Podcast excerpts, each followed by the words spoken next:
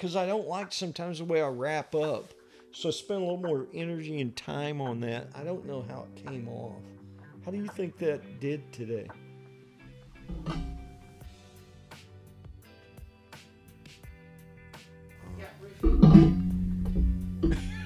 Did you roofie me? I didn't give it to you. Am I okay here? Mind view. Talking about a mindset this morning. Established versus beginner. What do we do when we're in a just beginning a business as an entrepreneur versus the business that's been around for a while? My name is Brad Hogan. I'm a business guy from Central Florida. I'm just talking about pivoting your way through life, and you will risk it all if you're in business. Talk about mainly I'm going to focus on startups, but kind of do a comparison analogy, if you will, of the two. You know, startups they're they're small, they're agile, they're fast growing. You need to be and can be innovative. And what am I talking about? Just throw out an analogy. If McDonald's, if you you own a McDonald's franchise, big corporation, right? You're part of this. You're a cog in the wheel there, and you want to make a change to the menu. Huh, well, what's that look like? I mean, you can't wake up today and say, "I think uh, we're going to sell turkey burgers." Well, you can't do that.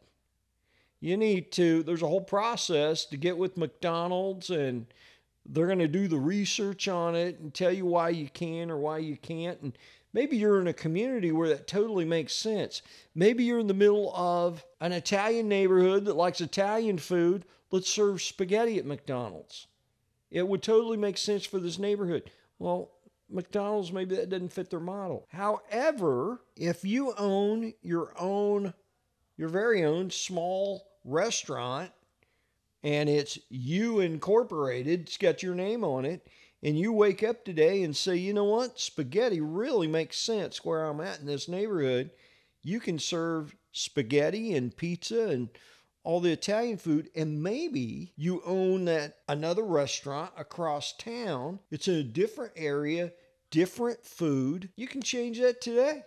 We can start serving, you know, maybe it's in Latin community, rice, beans, Latin food, if that makes sense.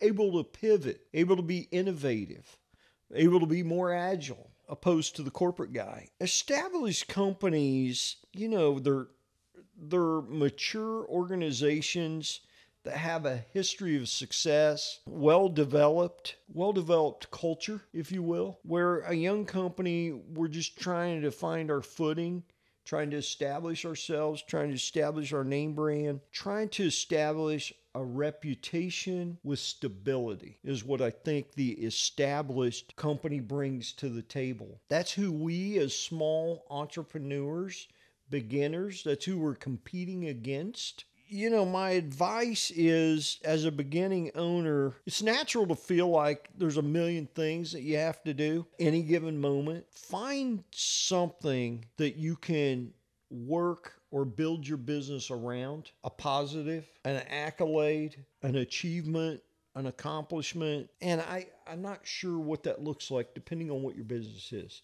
Is, is that a celebrity endorsement? Is that a business leader in your community?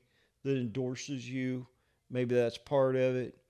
Is it something you can achieve? Did you win the cake baking contest? You know, so to speak. Are you a 40 under 40 in your community? Are you CEO of the year? Can you be best place to work? It's those little things. That's what I recommend to a small business. Do something. Put a stake in the ground, put a pin in it, you know let's let's kind of build around it. I'm in these startups constantly and i don't mean every single day but i've got different things going on. I am constantly telling my sales team when you're unsure and you're not established what i want you to sell is you sell the brand you sell the company just sell the company. And the reason why i'm able to say that is i find something to build that company around I was talking funny. I was talking to my friend Megan earlier, and we were talking about brands and establishing yourself and the brand establishing themselves and what they put their name and their logo on, etc. It's kind of what we're doing as a company. I mean, what are we putting our name on? And what are we telling our customers? You know, we have done this. Oh, we did work for the Women's Hospital. Well, that's credibility. Wow, if you did work for the Women's Hospital, I mean, you must have something going on. Anything you can get credibility, I think it's very important. From operations to marketing, from financing to legal matters, it, it can get overwhelming. It can be a lot. There's a lot to deal with. It's fast paced, especially if you're not sure where to concentrate your efforts. You need to generate a maximum impact. Where do we concentrate our efforts to get that done? I think one of the biggest mistakes that beginning business owners make is to complete a task to simply get things done without first forming a big picture for strategy. Get that strategy in mind before we go off and start doing these little things. So, the strategy I'm talking about right now, you know, if we're building the company or startup around something, let's get intentional about that. Let's find something we can hang our hat on and let's go after that. Whether it's the big project that people recognize, whether it's the celebrity client that's going to wear your merch, whatever it is, whatever your business looks like, you know, opposed to just wasting time and energy kind of being a needle in the haystack. Let's find an identity. Think big and then break that down what you need in order to move your business forward. You know, what, what's that look like? Who's involved? What's involved? What's the effort? What's the cost? Just kind of break that down. I can break it down into five main areas of focus. The first one being clarity. You know, we've we've got to get real clear on what we want. It's the fundamentals of your business. What we really need to focus energy on will be people, and I'm talking about people within your company. Today that can be you, but what do you want that to look like? Oftentimes we hear it and I like the concept. Let's hire character, we can teach the rest. Well, as I've uh, got more experience in business, it's true they'll hire character, train the rest, but I need somebody with some kind of semblance in the right seat on the bus, if you will. I can't take John, the hardy construction worker, and make him a receptionist. You know, there's a better fit for that. There's a better place for him, and there's a better person out there to be our receptionist. Sometimes it's a revolving door till we get the right people in the right place. But people are very important. I'm not going to hire people with questionable integrity, whether they're the construction worker or the receptionist. I want the best people for the job. I think that the next thing is your product. Focus on your product and that's saying a lot. You know, how do you market it? But defining what your product is. How's it different? How's it better? Are we making a good product? Sometimes we're in the service business. You know, are we are we installing a roof? Are we doing that right? What's our what's our process that kind of goes into the third thing which is process you know let's let's write down our process let's go point by point by point is our process as good as it can be. What can I do in my process that no one in my industry is doing? A lead becomes a prospect when we make the phone call, we schedule an appointment. Why don't we send them an email? to tell them who we are before we get there. Let's give ourselves some credibility some of these things that we've built our company around. Here's who we are, here's what we've done. That's different. Well, then we show up, and when we show up, things are suddenly different. Oh, you're the guy. You're the guy from the company that did whatever you did. Once you've got as a process, it just rolls off. Everything's suddenly looking professional. Let's send a thank you card. Let's send a thank you card to that homeowner. Who does that in my industry? No one. Okay, let's do that. Let's then follow up with them. It's just finding what you can do in your process to make your company, to enhance your company. I think the core of that clarity is people, product, and process. The second thing we've got to do as a small business is focus on the customer. These things I'm talking about, ironically, when we talk about small business or startup business versus established business, the established companies have effectively done all of these things I'm talking about. That's why they're still here. That's why they're successful. That's why they're big. That's why they've grown.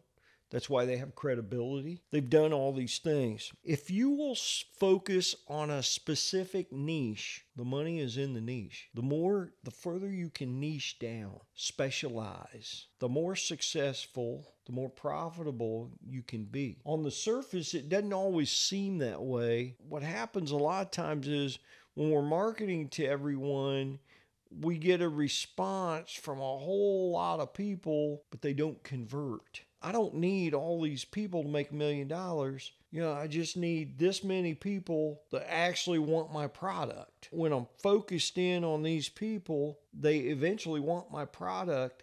Then what do I do with those people? You can be a lot more productive and profitable if you'll direct all your efforts towards serving this segment of people and solving their problem, not to contradict myself, I hear a lot in the market. If I can just figure out what people need, I can be successful. I'm going to correct that. If you can figure out what people want, you can be successful. And they may want what they need, but they don't always need what they want. There's a lot of people out there that can't afford their rent or their car payment, but they do have the latest iPhone. What do you need? Do you need a place to stay or do you need a phone you can talk on? The third thing I want to talk about is conversion. And conversion is so important. I feel like perhaps that term is more used since we're in the online era and I'm not I am not focused on the online business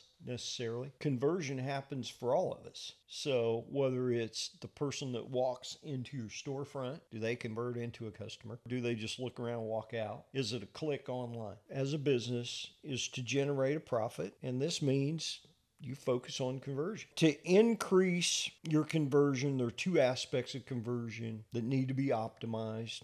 Number one is your conversion process. What are you doing to get those people or customers to convert. It may look different to each business. If we don't have that mindset, the person either walks into our front door and they leave and we go, oh, well, I guess they didn't want anything. No, no, no. You have to take responsibility for your business. That's your job. Let's be professional about this. I don't accept the answer of, oh, you know, they clicked on my ad they clicked on my website they clicked on but they didn't no click through. We've now got analytics you know we've got so many analytics. And if you're online you don't have the analytics get them you can see the heat chart of where the mouse is going what they're looking at how long they're there what part of that landing page or website they're clicking on. We need to get niche down into that. If that's not you, you're not the person, whether it's walk in traffic into a store or whether it's online, let's get with some people that know what's going on and let's let's learn and let's let somebody take that over. As I talk about this, something interesting comes to mind. Even the established business, if they're going to stay on top, they need to be abreast of or in tune with the new information that's coming out.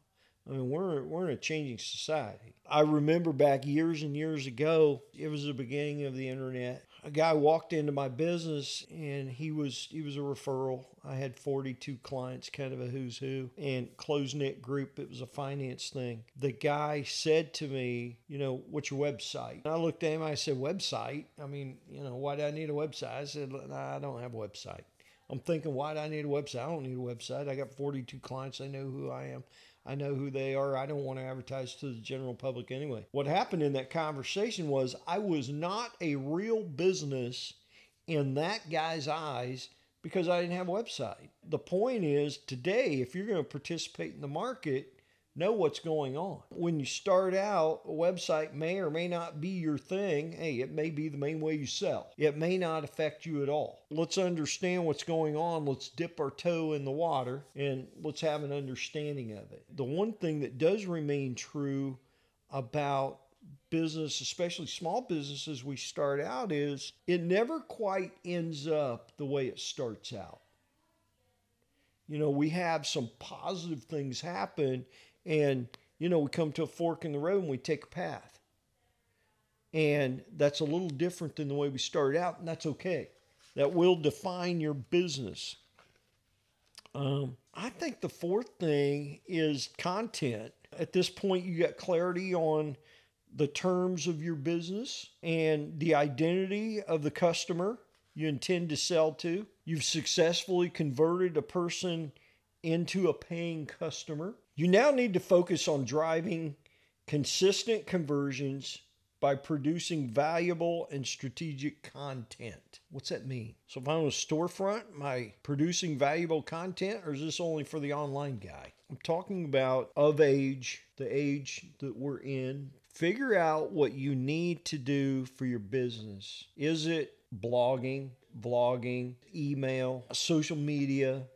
Is it direct mail, a newsletter? We choose a campaign, if you will, that we think is going to work.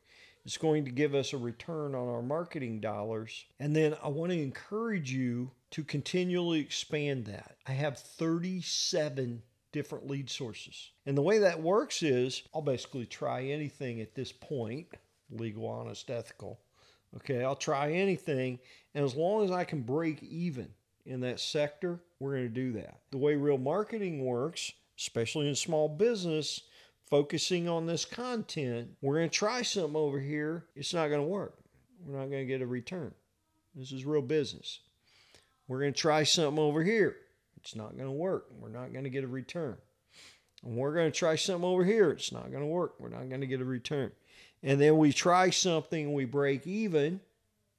We try something else and we, what I'm going to call hit stride.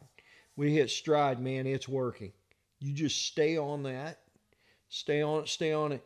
You not only make a profit, you get all your money back for all those other things you did. This is real business, and this is what marketing looks like. And we're kind of figuring out some things of what works for us. Then how can we build on on those things? And content, figure out what that is for you. The fifth thing, as a small business, a lot of businesses don't do this fifth thing. And there's even some established businesses that don't do them. But if you're a small business, it can really help you. I think it does many, many more things than just your business, kind of who you are. And the fifth thing I'm going to talk about is community. Give back to your community. And when I say give back, a common reaction I get is people pull back and say, well, I mean, we're kind of bootstrapped. We're, we don't really have any money. We can't, you know, donate to this or donate listen, most organizations within your community need your time as much as they need your money. You start where you're at. I don't know what community looks like for you, and it does not matter. I'm located in Central Florida. Factual true statement. Within a one mile radius of downtown Orlando, Florida, there are more than 10,000 registered not for profit organizations. What's that look like? Okay, well, they don't all have storefronts or business fronts. It could be the tower down there with hundreds or thousands of attorneys in there. Everybody's established their own not for profit for whatever reason. And that's a little bit of an exaggeration, but it's an example. I mean, I could start my own not for profit. Uh, maybe you know, your wife or your girlfriend or your boyfriend or your kids or somebody has a passion and we'll just go online. We can register a not for profit organization fairly quickly and easily, and it's a good thing. And we're going to give back to someone or help someone. Here's what I want to tell you about community get involved. When I talk to these young entrepreneurs and startups every day, what I would encourage you to do is do not Start your own not for profit today. Don't start a 501c3. Plug in to someone else. Whatever that looks like. Do it through your church. Do it through the local food bank. Can you gather canned goods? Can you drop off canned goods? Can you drop off food? Just a, a couple of mine and and I just plug into other organizations. Here in in my town where I'm at, we have got a fantastic organization that feeds the homeless every night. They feed them every evening. There's generally a key sponsor. So Publix Supermarket is here in Central Florida, and they will sponsor one night a month. Publix will bring in the meat, big dishes of the meat. I'm so impressed how well this uh, not-for-profit organization is run. But the Publix employees will show up, and then many, many other people, just like myself and my small organization, we walk in. There'll be ten or twelve of us. We show up to help. It's funny when someone first introduced me to feeding the homeless, I had this vision in my mind of we're going to show up, we're going to pass out sandwiches under the bridge or something to the homeless people. That's what I thought. But this is a designated area. The way it works is all the food is there. So there's these big pans of the meat, then you've got the vegetables, you've got a, a fruit, you've got a salad, etc. All the volunteers put on the gloves, we do the health stuff, put on a hairnet, and pick up two paper plates. We go through the line, and the other volunteers are serving us. As I get my two plates full, I get to the end of the line, I turn around, all the homeless people are setting out here on benches or maybe at tables in this designated area. There are volunteers that are directing us. The people in this row, they need food.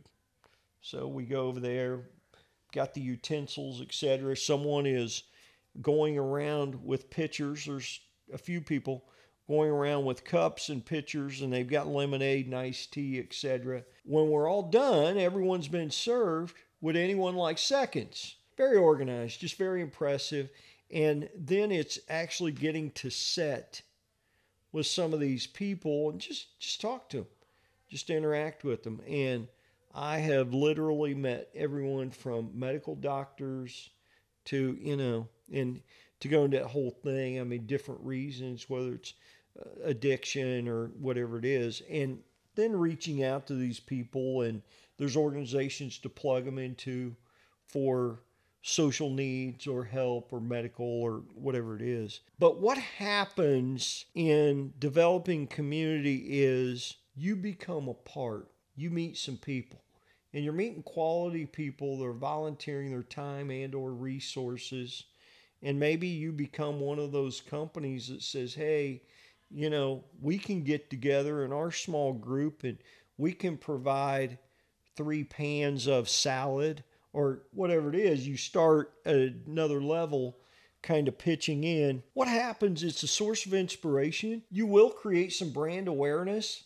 I don't want you to do it for that reason. Do it from the heart. Do it if you want to do it. And if you're just doing it for branding and to get your name out there, don't do it. That's the wrong reason. It's to give back. Whatever you do, you, you start to meet people and you just make a friend. Truly, just make a friend. And what happens is that you're meeting these people, whatever you do, whether you're a realtor or you sell, you've got a fashion line or you build homes or or you do roofs or you're in social media, you're social media entrepreneur or you're a computer programmer. You meet people, you make friends, and eventually somebody says, Hey, I could use some guidance with that, or I need some help, or how'd you get started doing that? And one thing evolves to another and eventually you're doing business with somebody there. As a young startup entrepreneur, you can develop also kind of a support system and you may find a mentor in there. What will happen in hanging around community, if you will, and giving back, you're going to meet some wealthy people who've been very successful that are giving back on a different level. You may find an entrepreneur in there.